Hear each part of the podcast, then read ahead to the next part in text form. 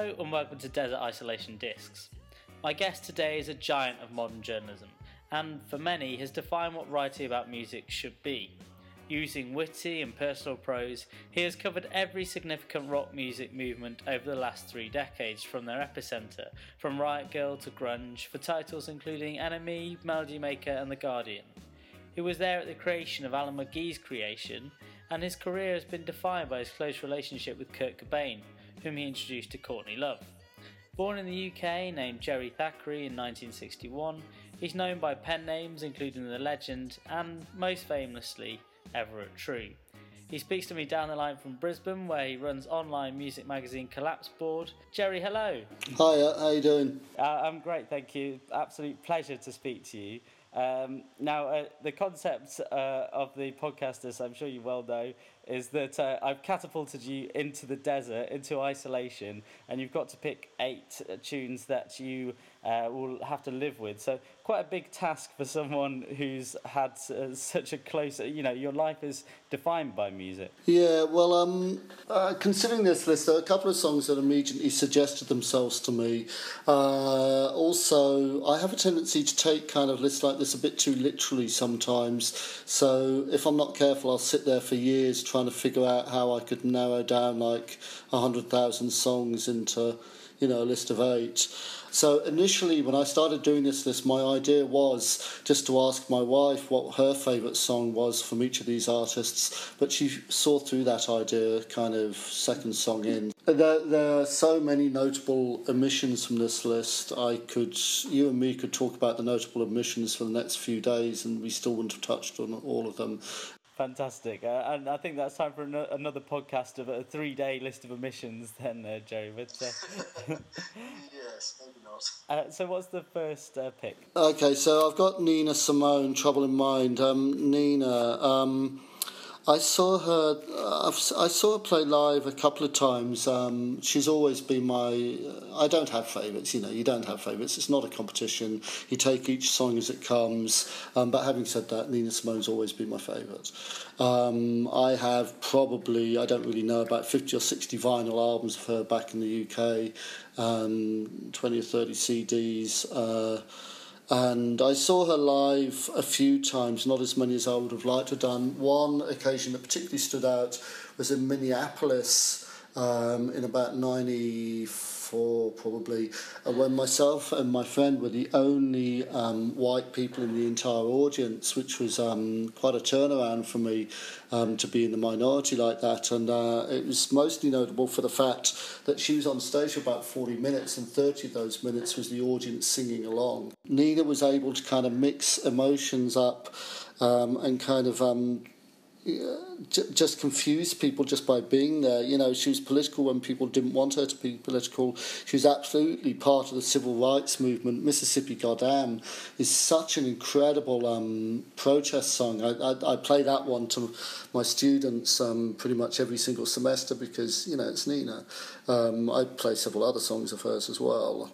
Um, but anyway, this particular song, Trouble in Mind, um, it was kind of early on in my love for um, Nina. Kind of, I came to her pretty much the same way a lot of people did in the UK in the um, late 80s. I heard um, her version of My Baby Just Cares for Me, um, loved it got it on 10 inch from Rough Trade on Charly Records. Um, don't mention Charly in the presence of um, Nina.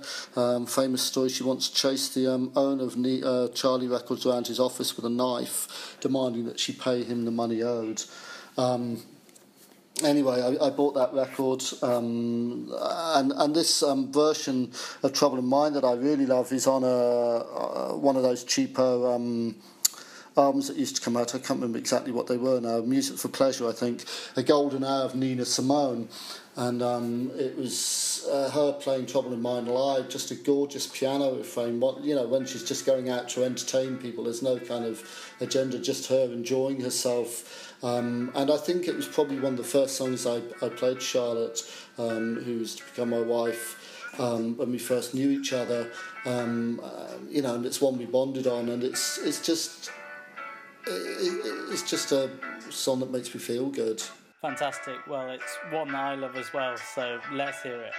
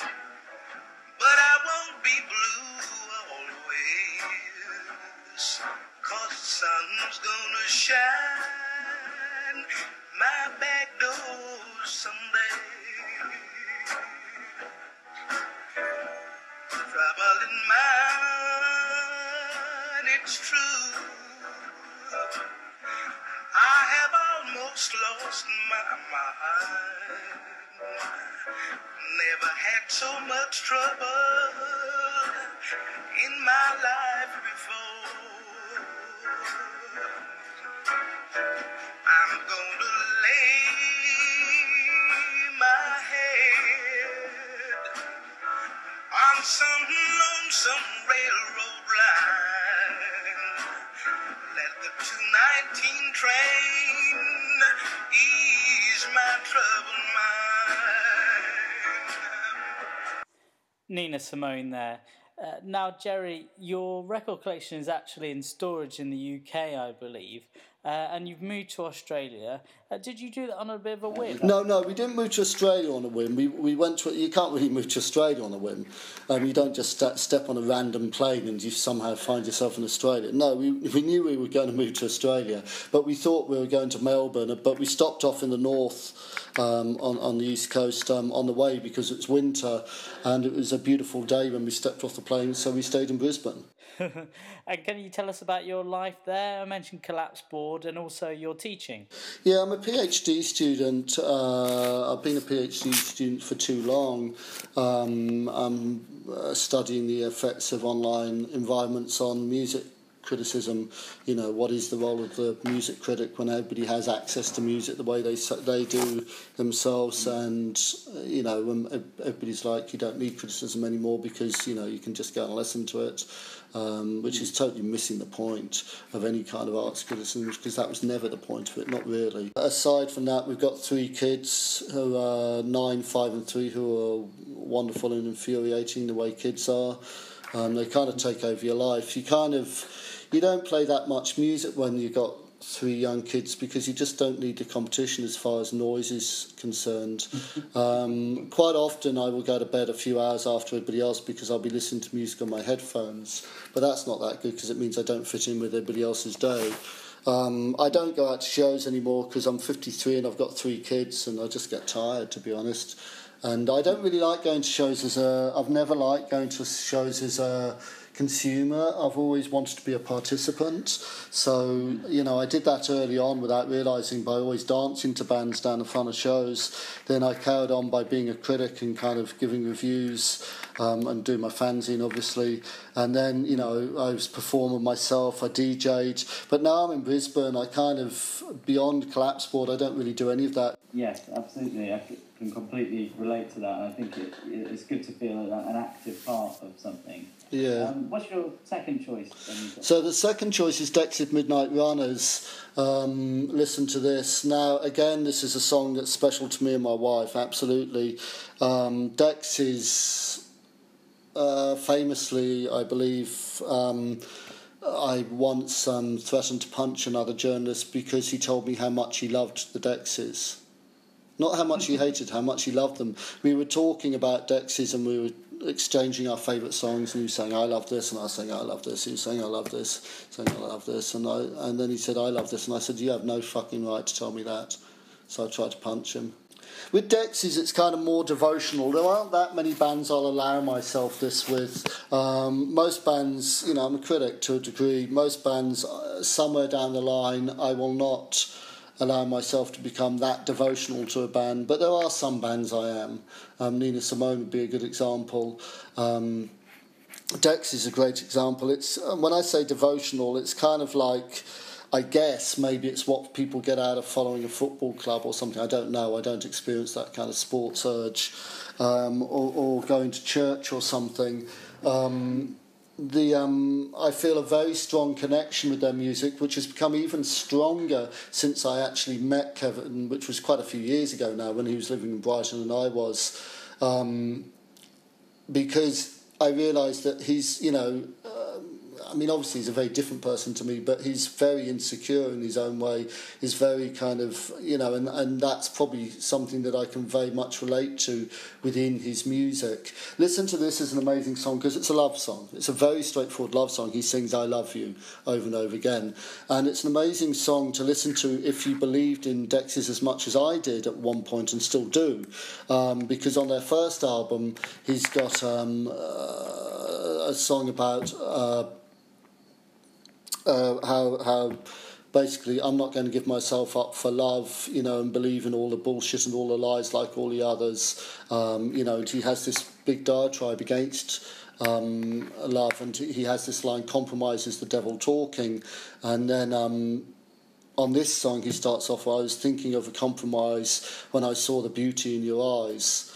He's, he's absolutely referring to the same thing. You know, I can understand why people will be into things like Dylan or Van Morrison or, or, or you know, whatever their classic rock. I mean, for me, that's Dexys.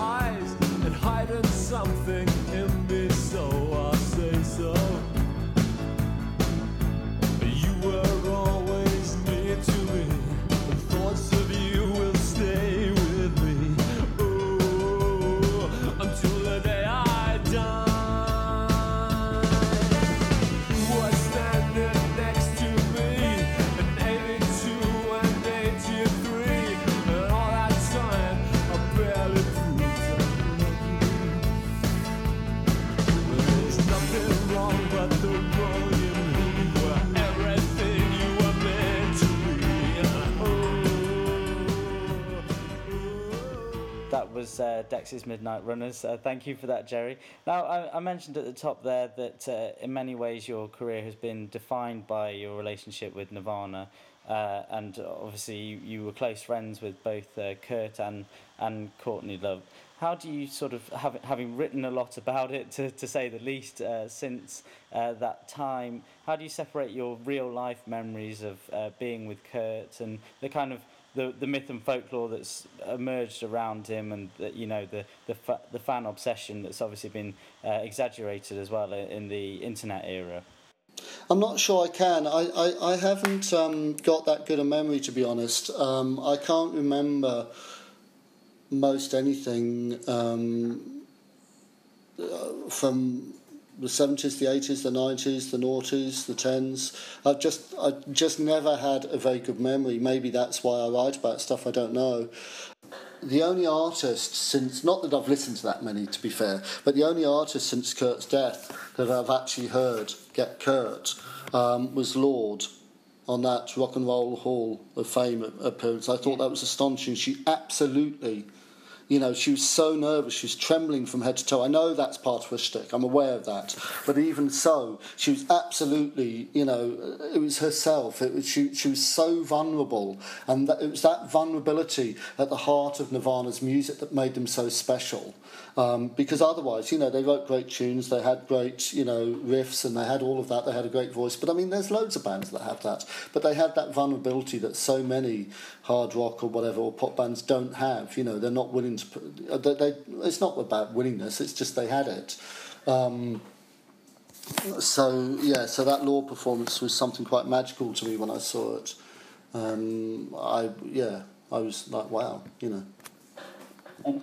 And how would you uh, character how would you describe your relationship uh, with Kurt clearly you know both you know you you were a journalist but also his friend Yeah, well, I don't know. I mean, how do you classify a friend? I, I have no idea how you do that.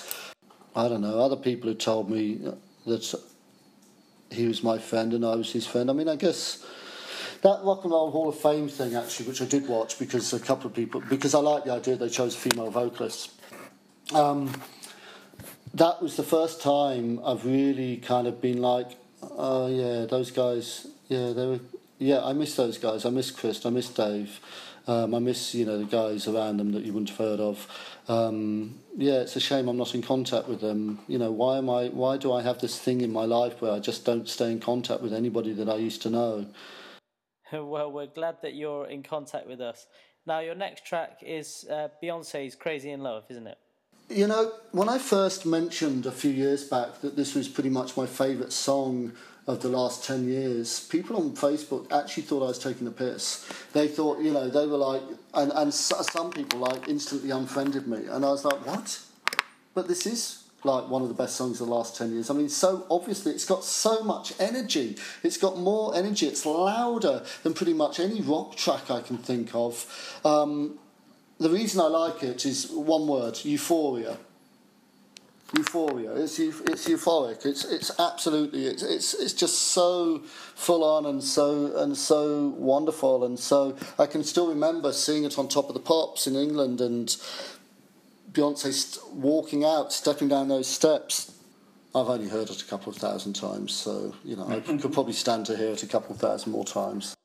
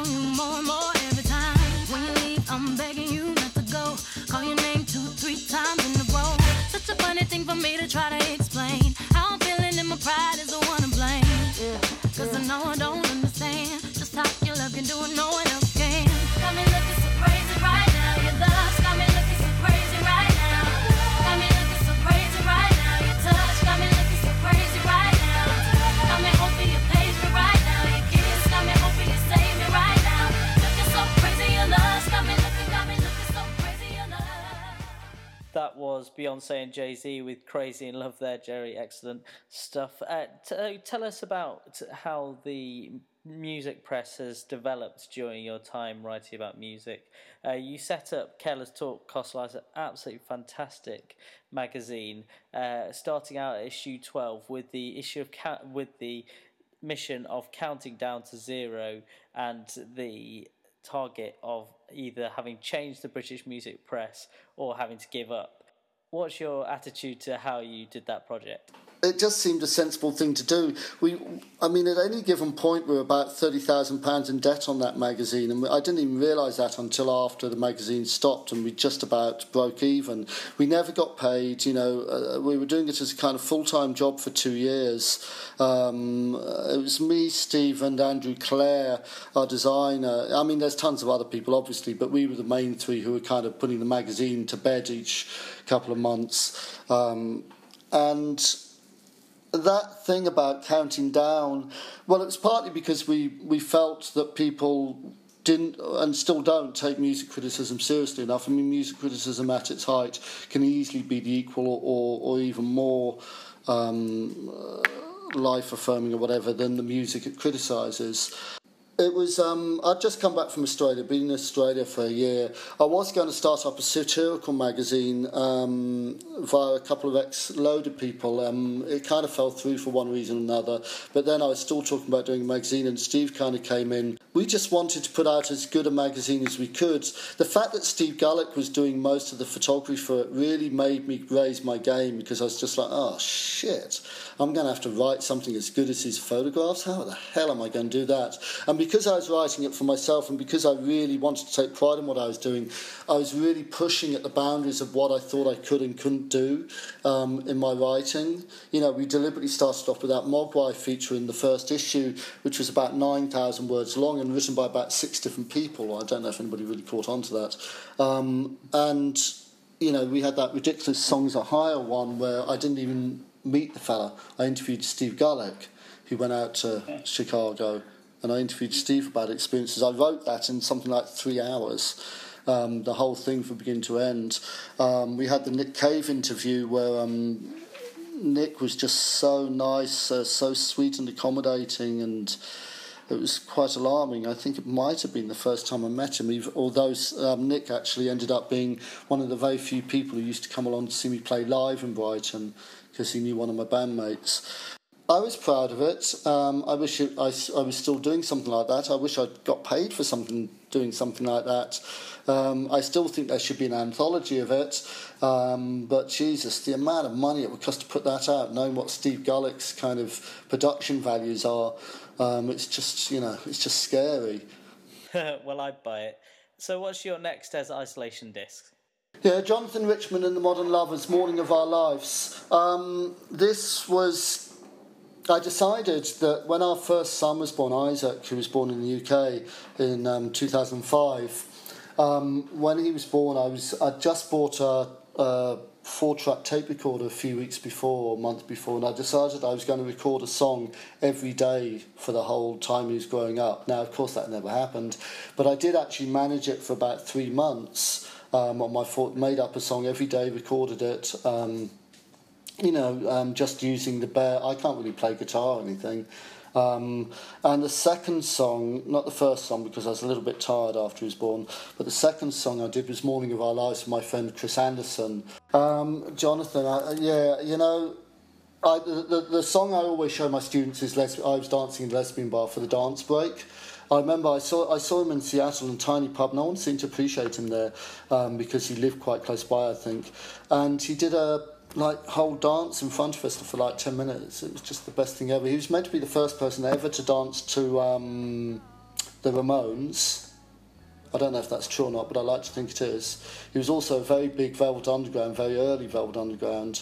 Um, but um, Jonathan Richman, uh, I mean, you know, a dude, you know, I mean, you could pick about a hundred songs of his and still not tire of any of them. Then there's no need to think that other people can do things better than you can do them. Cause you got the same power in you. I got faith in you. Sometimes you don't have it in yourself, but I got faith in you. And our time is right now. Now we can do anything we really want to. Our time is now, here in the morning of our lives. The inimitable Jonathan Richman and the Modern Lovers there. Now, Jerry, you're an Essex boy by birth, aren't you? Uh, what were you like as a kid? Uh, as a kid, I grew up in Chelmsford, Essex. Back, I can remember when they built the um, dual carriageway through the middle of it, which just absolutely killed it as a kind of town. Um, you know, before I guess I don't know. I mean, I was only about nine or ten when that happened, but I can still sort of remember it. I remember after I left home when I was 18 or 19 and I went back, every single time I went back, which was every few months, it seemed to be completely different. They seemed to have knocked down a load of stuff, put up a load of stuff. Now, I guess it's another satellite town of London. Um, when I was growing up, my dad was a councillor and it had an identity of its own. Um, whatever that was, I don't know what it was, but it, it had, you know, and it was home to Essex County um, Cricket Club, um, which I used to be a cleaner for. Um, I I was a very shy um, kid. I kind of I come from a family with six children. I was fourth. Um, I kept myself to myself. Um, I just uh, dropped out of the kind of conversation. Um, I got bullied a hell of a lot when I was at junior school. So when I came to senior school, I realised there were two main ways out of that. Uh, first was to make friends with the weirdest boy in the class, you know, who's also tough because no one was going to mess with you then. And the other way was just to kind of get in more trouble than anybody else, which I did. Um, not nasty trouble or anything. Um, I was just. Um, sorry? What did you do? Oh, just you know, just stupid stuff. Um, moving desks around during lessons. You know, just you know, whatever. Um, setting people's doors on fire. Um, I realised I would either have to like punk or change my friends, and I wasn't very good at making friends. So I kind of we formed a band actually before um, I even kind of I think before I even bought a record. Um, we had a band which kind of did that whole thing of shoving guitar strings under. Uh, uh, shoving drumsticks under guitar strings, um, playing piano, uh, decks of cards used as percussion, you know, just homegrown recordings. Actually, um, scarily similar to the kind of stuff Daniel Johnston um, was doing around that time. Daniel also learned to play piano um, from the same book that I learned to play piano from, which was the Beatles songbook. I'd never even heard the Beatles. I just like their songs, and even to this day, I think that some Beatles songs are just completely wrong because they do not do them like me.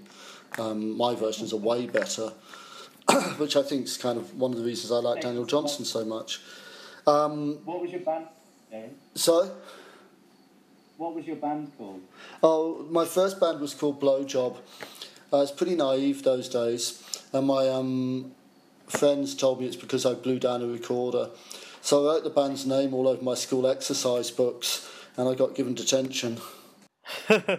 Very dubious. So, what's your next choice? Yeah, so the next song now, the the next uh, the, the next two songs actually I've chosen. I'm aware that I'm on a desert island, okay, and I'm aware that if I've only got eight songs, and I don't know how it would just be eight songs, and why there won't be a time limit on them, I better choose a couple of songs that go on for a little while. Otherwise, you know, I'm going to be. If I chose, you know, I wanted to choose a Ronettes song or a Ramones song, but they'd be over in a couple of minutes. And although it's fine playing that song for 10 times in 20 minutes, you might as well play a Can song, and that's going to last 20 minutes anyway. You do right. Um, I'm not. You see, Can's interesting. I like Can just fine. I actually like the band's Can influence more in many ways. I mean, I love The Fall. Um, I never realised how big the Can's influence on The Fall was, probably not until the last 10 years. Um, I never really heard Can. You know, I heard bits of them, um, but not really. It's kind of the same with Velvet Underground. It was I heard bits of them. I like what I heard. So we can. I still don't really know their um, discography. I just know this one song, "You Do Right," which pretty mu- much invented about thirty genres of music and um, about three thousand bands. But yeah, "You Do Right's just like it's the greatest rock and roll song ever written, and it's also incredibly long. Well, we may have to play you a truncated version, but here we go then the greatest rock and roll song ever.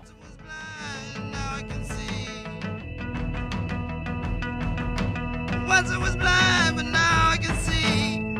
Now that you're in love with me, you made a believer out of me, babe. You made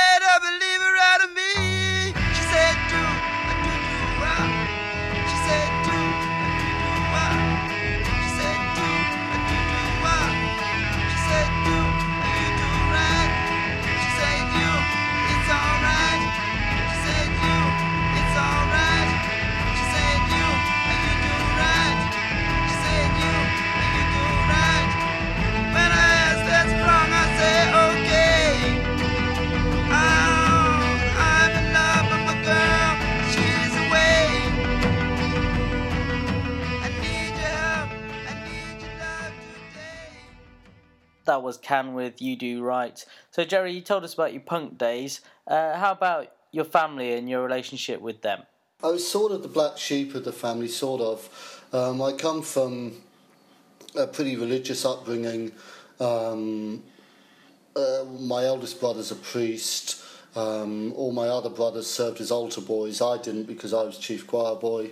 Um, and you know, they, they, they've all. I think most of my family still got pretty. My mother was a chaplain, um, and I think most of my family still got pretty strong connections.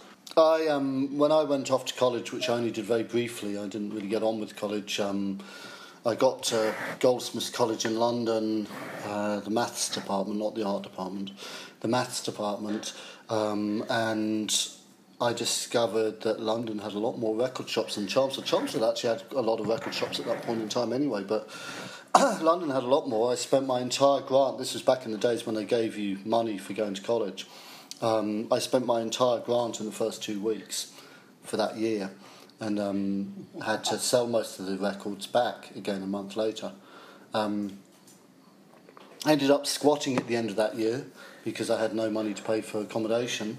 Um, much to my, I think my mum was pretty concerned. It was a pretty bad area, to be honest. It's called Mugger's Corner, um, and um, we used to get raided um, fairly regularly. Some guy OD'd in the room next to mine, and then I kind of, um, I had no idea what I was doing. Um, I ended up being a really, really terrible screen printer for seven years. Um, and I hadn't, I didn't have any qualifications. I didn't have any clue. Um, I started writing about music uh, by accident, kind of. I was passionate enough. When uh, the NME started printing my stuff, um, I, I don't know. my, I mean, it's not that my parents weren't supportive.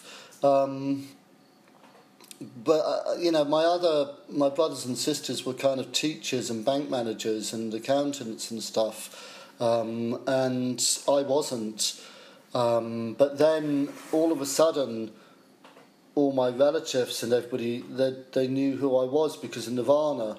Um, and all of a sudden, when we'd have the family reunions, which I would reluctantly go to, my uncles would be referring to me as the famous one, and you know my cousins would be wanting to know me. And what was writing for the NME like at that point? Yeah, at the NME, while I was in the 80s, I was a freelancer, as the legend. Um, a lot of the other freelancers didn't like me because, um, quite rightly, they thought I couldn't write. I couldn't write, they were quite right. Um, I really didn't know how to, I, I, you know, I couldn't string sentences together most of the time. I made up words because I couldn't think of the right words. I'd use lots of um, exclamation marks because, you know, uh, I, whatever. Um, I guess they kept me on because I was pretty good at, um, you know, uh, spotting bands, being enthusiastic. I had a unique voice of my own.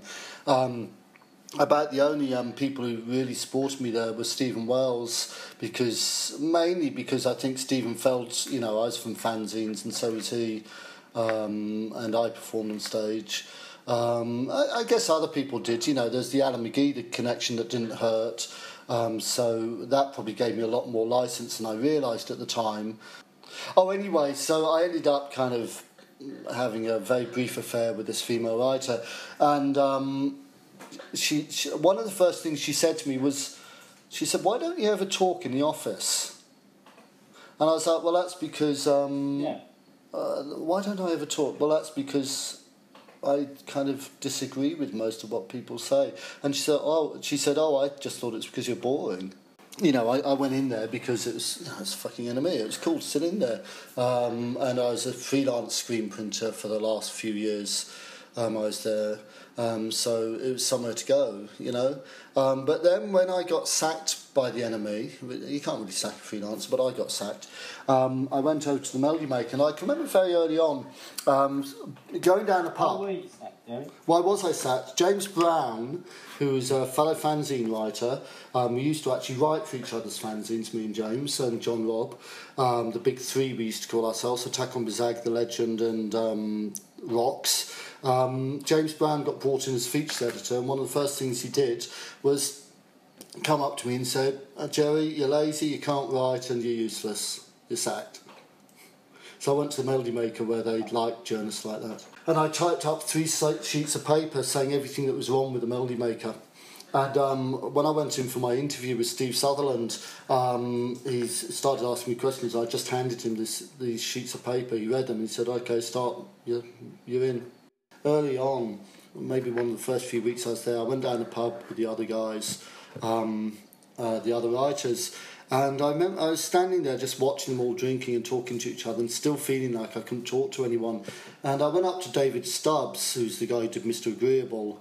Um, very funny guy, very personable, but a little bit more sensitive perhaps than other. Um, and I said, David, you seem kind of, you know, okay.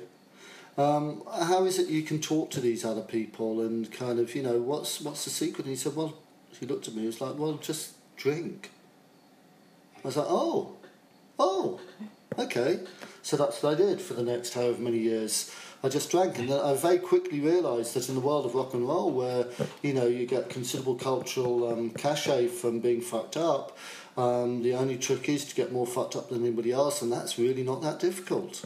But a vital skill to have nonetheless. Um, so tell us what's your next choice then, Jerry? It was an immediate choice. It wasn't. It's not one I regret or anything. This heat, health, and efficiency. Um, band from Deptford, Camberwell area in the early eighties, rough trade band. Um, saw them one time supporting the Slits and uh, some skinheads, um, a big skinhead contingent at gigs back then, who were arguing with me and the bloke um, standing next to me. They were heckling this heat. We were telling them to shut up because we we liked him, we wanted to see him, and um, one of the skins produced a knife and just knifed the guy next to me. They were kind of called um, uh, prog punk uh, in retrospect. Uh, nobody would have said that at the time. Um, just ferocious. Just, just there's so much going on in this song. It goes on forever. It's very repetitive. It's kind of a comfort song. Um, it's a comfort song. It's there because I know it will provide comfort.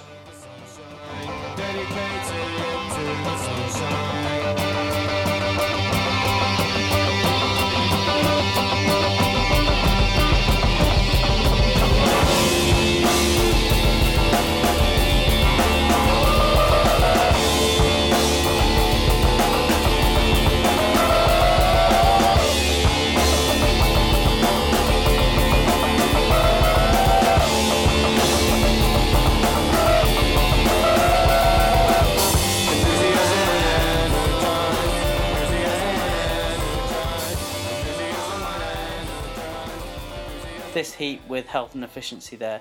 So, Jerry, how do you approach your writing these days then? Well, look, I mean, at this stage in my uh, in my life, I mean, I'm hoping this will change at some point. But there, there are two main places I write for. One is Collapse Board, which is for myself, unpaid with a very small readership, um, and the other is for the Guardian. Um, and so the Guardian you know, I mean, you know yourself, you know, writing for broadsheets, um, you know, you have to follow a certain kind of set style. Um, you know, I, am a Guardian reader naturally, so that's not a problem for me. I, I think I'd find it, di- I do find it difficult writing for publications I'm not a natural reader of. Um, and I think that's often the trick when it comes to being a freelance journalist to find the publications that you would naturally pick up anyway. You know, you start writing for other people and you start kind of trying to second guess what you're meant to be doing. Um, with the with the Guardian, it's interesting because I write very much in a similar way to the way I conduct my research. You know, I, I with those articles, what I will do, I mean, I'll give you an example. I got um, uh, a message from one of my editors um, just before Christmas. Joe Cocker died. Um, could I do a story about his Australian connection? Now, I'm not necessarily a natural Joe Cocker fan. But you know I'm not going to turn down some work and it seemed like an interesting story. And so first thing I do is you go online um, you chase up every single lead you can following that story. So you've got about 30 different windows open and then you kind of start making notes on each of those windows and then you kind of start closing some of your windows and then you narrow it down a little bit more and then you narrow it down. Then you try to find maybe a couple of sources that can give you some kind of unique kind of perspective or quote that you wouldn't get from anywhere else else, and then you kind of work that in. You know, if you're reviewing stuff, as opposed to doing an article or feature on something. If you're reviewing stuff, you try not to look anything else at all. You try to just go with whatever thoughts in your head. You know, you're working on a computer, the rest is down to editing. Um, you know, I'm a good editor, I always have been a good editor. Um, so you just kind of follow whatever space your head is in at that point in time, and you kind of um, if it's not working, you still try to go with it, um, and maybe you can come back. It depends. I work better on a deadline. You know, if I'm given two hours to do something, I can do it. Give me, give me that job, I can do yeah. it. We used to have a competition at the Melody Maker to see who could write the fastest album reviews. I was able to turn four round in an hour, including listening to the albums. And they'd be, you know, just as serviceable as anybody else's. Sounds like you must be a fast typer as well, Jerry. Uh, so, what's your next choice for us? So, my next choice is Edwin Hawkins' Singers, Oh Happy Day. And this is actually one that I've gone on record as saying it's the best performance ever recorded to vinyl. Um, not necessarily the best song, but the best performance. It's just I love gospel music up to the point where it became kind of you know overtly kind of homogenized or, or codified or whatever. You know when the whole point of me of gospel singing and the whole po- and the reason why Whitney Houston is an awful singer and Nina Simone is a great singer is because it's not about hitting the notes. It's about trying to hit the notes. Mm. It's about the passion you put into it. It's about the energy. Um, I'm, I'm, I, you know, I don't believe in a God myself, but I love the fact that other people do. Um, and and music. Um, oh Happy Day was a song I picked a while back because you've got to choose a song for your funeral if you're getting older. It's a song I chose because it's completely inappropriate. One of my favourite ever you know, absolute favourite memories of Plan B magazine was being invited out to Istanbul to DJ. I mean, that in itself is pretty incredible. And I DJed in front of this completely sold out, packed house of about four or five hundred people. How the hell? I don't know. Um, and putting this song on and the place going absolutely berserk with myself leading them in the dancing. It's just uh, you know, it, it's just one of those kind of you don't need E or anything, you know. I I had I haven't spoken to Alan McGee for what thirty years? I don't know, a long time since we fell out in eighty five. Um, he's not the type to go, but he he falls out with people. I fall out with people. So when we both do it, it's like it's not going to happen. Um, we did have a bit of a run in a few years ago on Twitter when um, I commented on something that Sean from Drowned in Sound. I, was, I think I was defending Sean from Drowned in Sound from McGee having a go at him, and um, I said the difference between Alan McGee and myself is that um, he thinks people still care about what he writes. He, was doing Guardian column at the time, and I said I know people don't care about what I write. And he wrote back and said, "No, Jerry, the difference between you and me is thirty million pounds," which I thought was pretty good. So I wrote back, "No, Alan, the difference between you and me is that I don't need to take drugs to enjoy music."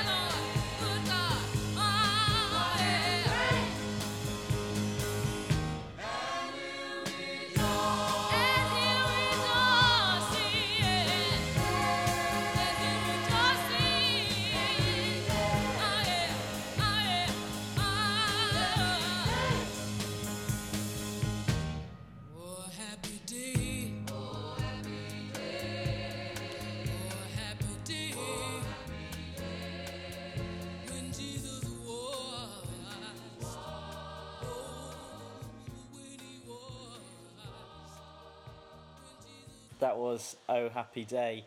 Uh, and you mentioned um, your wife, uh, Charlotte uh, Joe. How do you uh, share musical tastes and uh, wh- uh, where did you meet?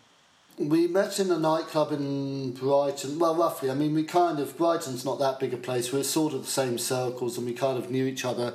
But the first time I noticed her, she was um, smiling at me in a nightclub in Brighton, and she just had a beautiful smile, and I was like, she can't be looking at me. She's way too beautiful. Um, I'm not sure she was actually. Were you looking at me at that point? No, she says no. Um, and um, yeah, so yeah, I mean, we you know, I mean, we were part of the same scene really, which kind of centred roughly around a few different nightclubs, the Free Butt, um, the Basement, um, a, a handful of others, you know. Um, so yeah, I mean, it was kind of shared musical Yeah. to a degree. I've got way better taste. What's your final choice? Then? So the final choice is a full track. Now, the full track I've chosen, I'm only 90% certain of the title because I wasn't able to triple check it just before you called, is Hotel Blöedel from, um, Blöedel from uh, Perverted by Language. And it's got Brix Smith singing on it, um, which is perverse like the um, Fall. Uh, yes, I have pretty much. I, I have a lot of Fall albums. I don't think of myself as a Fall fan. I mean, you know, I've got 30 or 40 Fall albums, but I really don't think of myself as a Fall fan. Because there are Fall obsessives out there, and I'm not a Fall obsessive. I just happen to have 30 or 40 albums, and I happen to like pretty much most of them, certainly the ones I've heard, which is probably about 20 of them, um, 25 of them. Um, but I'm not an obsessive, you know, I don't really, I don't read interviews, I don't, you know, I don't read books, I don't, you know, whatever. I've only ever seen The Fall a few times, actually, a handful of times. I had a great moment, uh, having said that, I had a great moment in Melody Maker in about 91, 92. We used to hold these um, in house debates where we'd invite kind of you know, pop stars and personalities and industry people to come and talk about the pressing subject of the day. And um, we had one about I can't even remember what it's about. It's about independent music or something. There was something about independent music, you know. And um, we'd invited a whole bunch of people to turn up, and they all turned up, which was lovely. And we had a couple of unexpected guests show up, which were Marky Smith and Peter Hook. And they came into the room and I was chairing the debate and they stood either side of me each with a hand on my shoulder like they were kind of passing on the baton. It was it was, it was quite surprising. Um, I didn't know either of them um, still don't. Um, it, was, it was lovely. I wish somebody got a maybe somebody did get a photo but I've never seen that. um, but yeah um, uh, you know the fall I mean uh, they are my own can you know Yeah. Um, you know, I, I bought their the first album I ever bought was Live at the Witch Trials, and I it's still, you know, it's bound to be. It's, I still think it's about the best album ever made. Um, uh, yeah, and and all uh, all the you know everything up to about nineteen I don't know ninety, or possibly after that, and then some of the stuff after that, and then some of the stuff from the 2000s, and you know the last couple have been pretty good as well. Um, but no, I'm not a fan. No way. well, since you're not a fan, uh, we'll just have to enjoy it uh, in spite of you then. This 19th century conflict sparking off. I repeat, these southern spectres with disease ridden, dusty, organic, and psychic.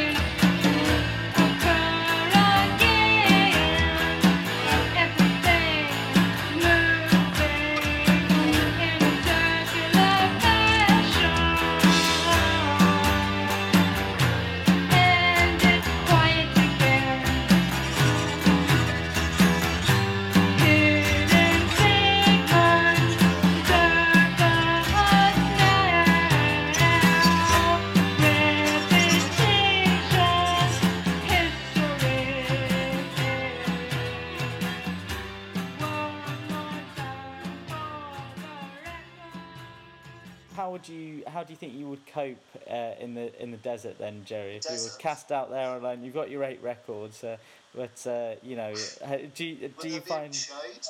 yes, there'd be shade. Oh well, it'd be like living in Brisbane then.